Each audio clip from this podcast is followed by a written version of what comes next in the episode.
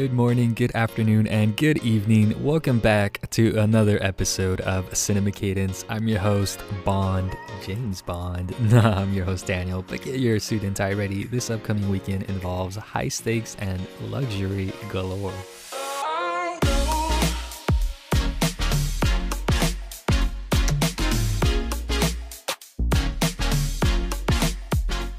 007 is taking the weekend solo after 18 months of delays. The next iteration in the Bond films, No Time to Die, is making its theatrical debut in the US this weekend after already pulling in 121 million from the international market.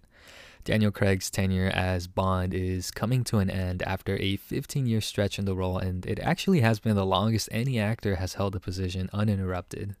Now, the film takes place shortly after James Bond has left the Secret Service, but of course, it is short lived retirement when an old friend of Bond reaches out for help, and of course, it leads to an ongoing trail of mystery, danger, and all kinds of twists and turns. Uh, Daniel Craig is joined alongside Rami Malek, Léa Seydoux, Naomie Harris, Ana de Armas, and many more members of the cast that have been a part of the extended franchise. No Time to Die is looking at a full weekend of opportunity with a lack of major competitive releases, so we can most likely expect a healthy box office opening.